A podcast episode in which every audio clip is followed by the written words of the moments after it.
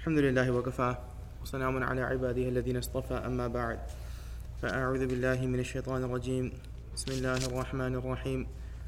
ولو ترى إذ وقفوا على النار فقالوا يا ليتنا نرد ولا نكذب بآيات ربنا ونكون من المؤمنين. سبحان ربك رب العزة عما يصفون وسلام على المرسلين الحمد لله رب العالمين. اللهم صل على سيدنا محمد وعلى آل سيدنا محمد وبارك وسلم اللهم صل على سيدنا محمد وعلى آل سيدنا محمد وبارك وسلم اللهم صل على سيدنا محمد وعلى آل سيدنا محمد وبارك وسلم We often seek uh, advice from people in this world. We often we seek advice from people in this world. And what's interesting is that it's very you'd be very hard pressed to find two people giving the same advice.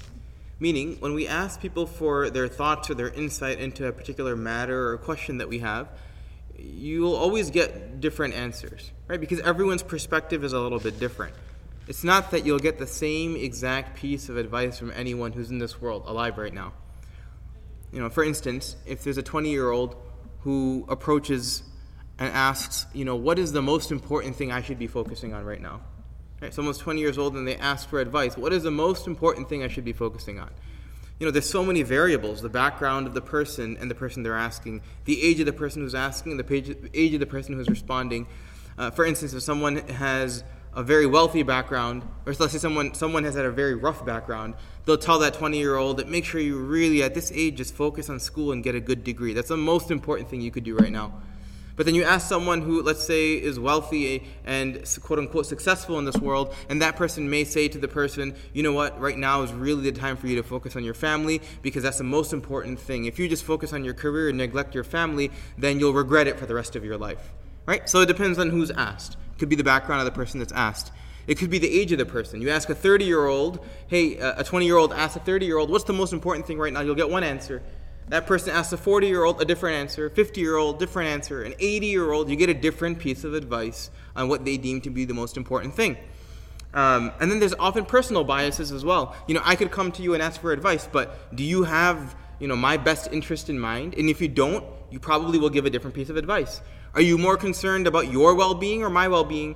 Are you more interested in the well being of the greater community? So you're going to give me counsel and advice based off of what's beneficial for my surroundings, or do you care about just me? So there's so many variables when it comes to asking people in this world for advice, um, and we'll almost never hear the same answer from two different people. Uh, and the reason is because everyone has a different experience and a different perspective, right? Everyone's gone through something different in life. And so the advisor is always going to give advice based off of either what they've read or what they've seen or what they've experienced themselves. But what's interesting, now imagine if we had the ability to ask the people that have passed away what advice they've had for us. Right? Imagine if we had the ability to ask individuals that have passed away, left this world, have moved on, what advice they would have for us. Right? It's a completely different paradigm now. On the one hand, people you ask for, we constantly ask advice from people that are alive. What should I do? What should I focus on? But have we ever thought, like, if I had the opportunity to go to a graveyard and speak to someone in the grave and ask them what should, uh, or, or ask them for advice, period, in life, what would they say? Right? What would they say?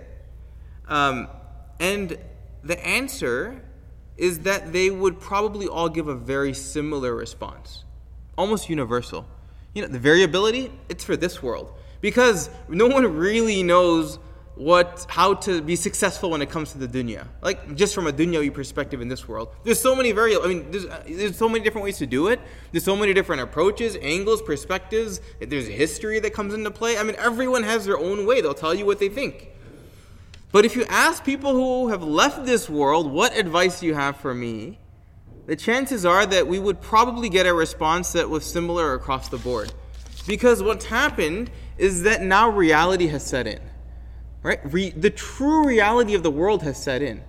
Up until that point, none of us have really experienced reality. Right? I mean, none of us actually understand to the degree of being able to see what the akhirah is about. No matter how deep our iman is, no matter how deep our connection with Allah is, no matter how concerned we are with the hereafter, until we've heard it, seen it with our own eyes, it doesn't fully set in. But anyone who's tasted death now has a completely different perspective, right? Everything's completely turned around. Now they can see what's right, uh, what, what the reality of the world is, what the reality of Allah is, what the reality of the hereafter is, and how meaningless all of the different facets of this life are. It takes that degree of certainty that can only be accomplished through death. So if we had the ability to ask them, we'd hear some universal statements, right? Now, they would all surround, and we know this from Quran and Hadith, but they all surround around this general theme that this world is a test. Do as best as you can in attempting to please Allah in preparation for what's to come in the hereafter. And I'm going to go through a few ayahs in a moment. We aren't going to find from the Quran or from Hadith people saying, make sure you focus on, you know, uh, a successful career, right? Someone who's passed away. Make sure you make sure you drive that nice, you know, BMW. Um, make sure that you live in a home that's at least 4,000 square foot, because anything less than that's really not that comfortable.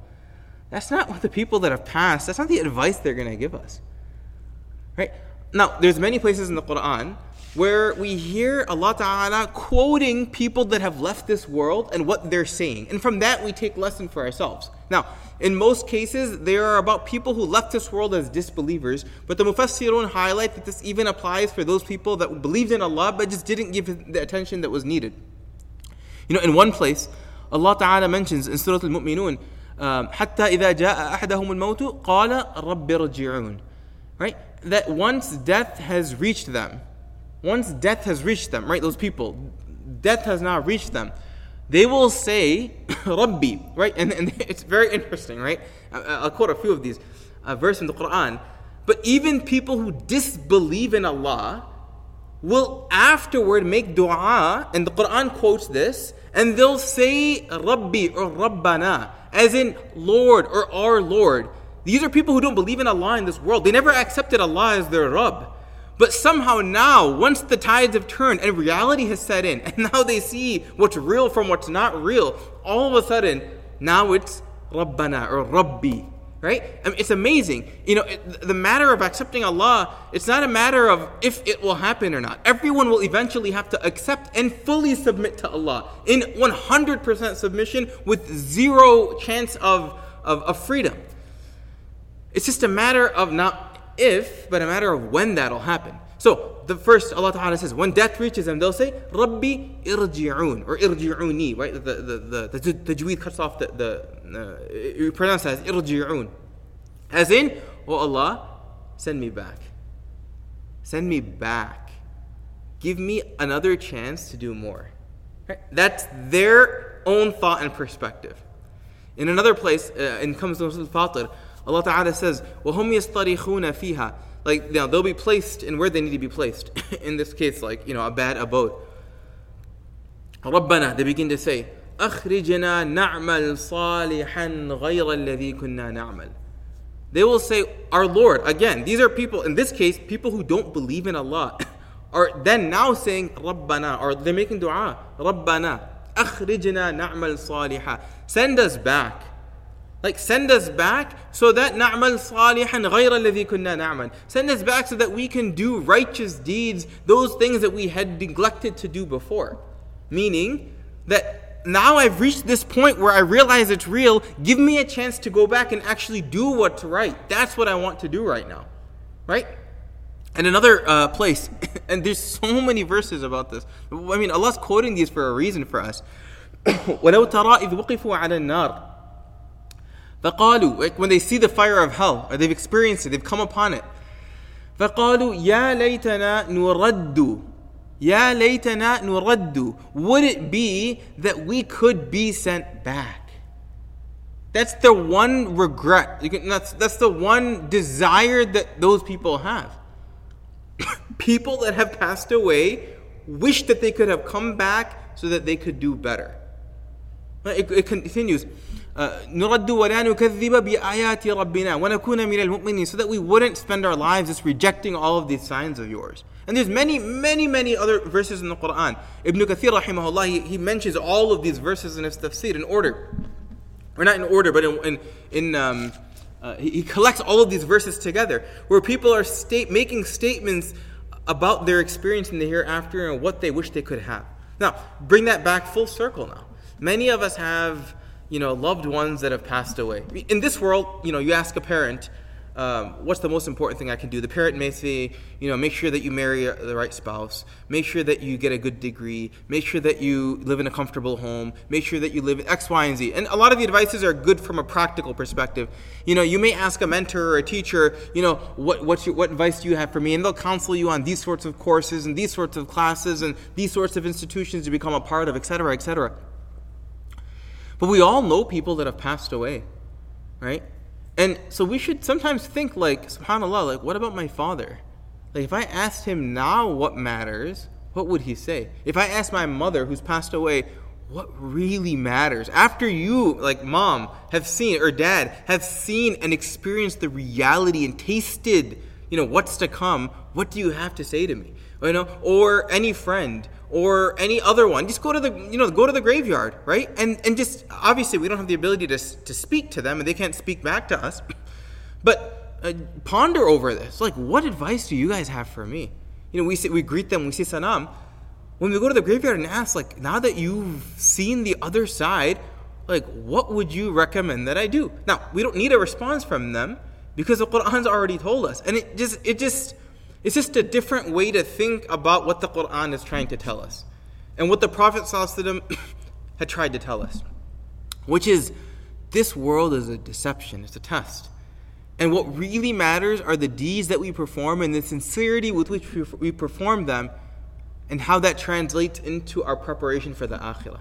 And anything else is inconsequential the cars that we drive, the homes that we live in, the careers that we, you know, these are all just means to get to the goal, which is to please Allah and to do righteous deeds. Everything else is secondary. All those things that we deem to be important, you know, entertainment, sporting events, concerts. I mean, all of these things just, it's just this big deception. I mean, missing out on these things, so to speak, is really not that big of a deal. But yeah, you may talk to people here and they'll tell you, yeah, it's a big deal. You have to go to Disney World. If you don't go to Disney World, then you're totally missing out on the experience of this world. You absolutely have to. Um, uh, uh, you absolutely have to visit this place. You absolutely have to drive this car. You absolutely have to taste this food. I mean, so what? Like, what permanence do any of these things have? I want to know what the people who have already passed this world, have already left this dunya, have tasted the akhirah. I want to know do you think it matters that I drive this car, or that I visit this place, or that I taste this food? Is this something that is on your mind right now while you're resting or sitting in your grave? Is this something that concerns you? I mean, everything tells us from the Quran and from Hadith that this is not on their mind. They have other concerns. Their thing, oh Allah, send me back and give me another chance to please you in the way you deserve to be pleased. Give me another chance to take heed to the warnings of the Prophet ﷺ. You know, give me another chance to be that true submitted believer that you, you know, wanted me to be. That's what they would say. That's what we know this. So it's just an exercise that perhaps we can begin to practice, right? Many of us have lost loved ones. We know people that have passed away recently, youngsters within the community and outside the community. We hear about death all the time. Um, we should think like, has that person's perspective changed? And if it has, in what way? What advice would they give me now? Let me rectify it so that I'm not that same person in my grave and I'm saying the same thing, oh Allah, send me back. Oh Allah, give me another chance. I'll, i promise I'll do better. Why? We know. They're already wishing it. They would advise it to us. And the Prophet ﷺ told us this is what we need to do.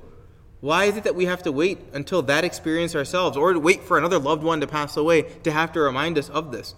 Or some other major event and life event to have to take us back? We know. It's crystal clear from the Quran and from the Hadith and from just life experience in general. so, we should take heed of the warnings that are given to us by Allah Ta'ala. They're in, the, they're in so many different forms.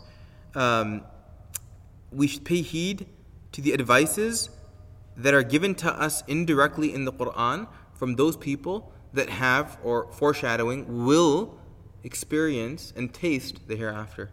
So may Allah subhanahu wa ta'ala grant us tawfiq to become fully focused on Him in this world and fully focused on preparing for the hereafter. May Allah ta'ala protect us from and protect us from ever having to regret any experience that we have in this world. May Allah subhanahu wa ta'ala make us from amongst those who are uh, pleased by Him and pleasing to Him. وآخر دعوانا الحمد لله رب العالمين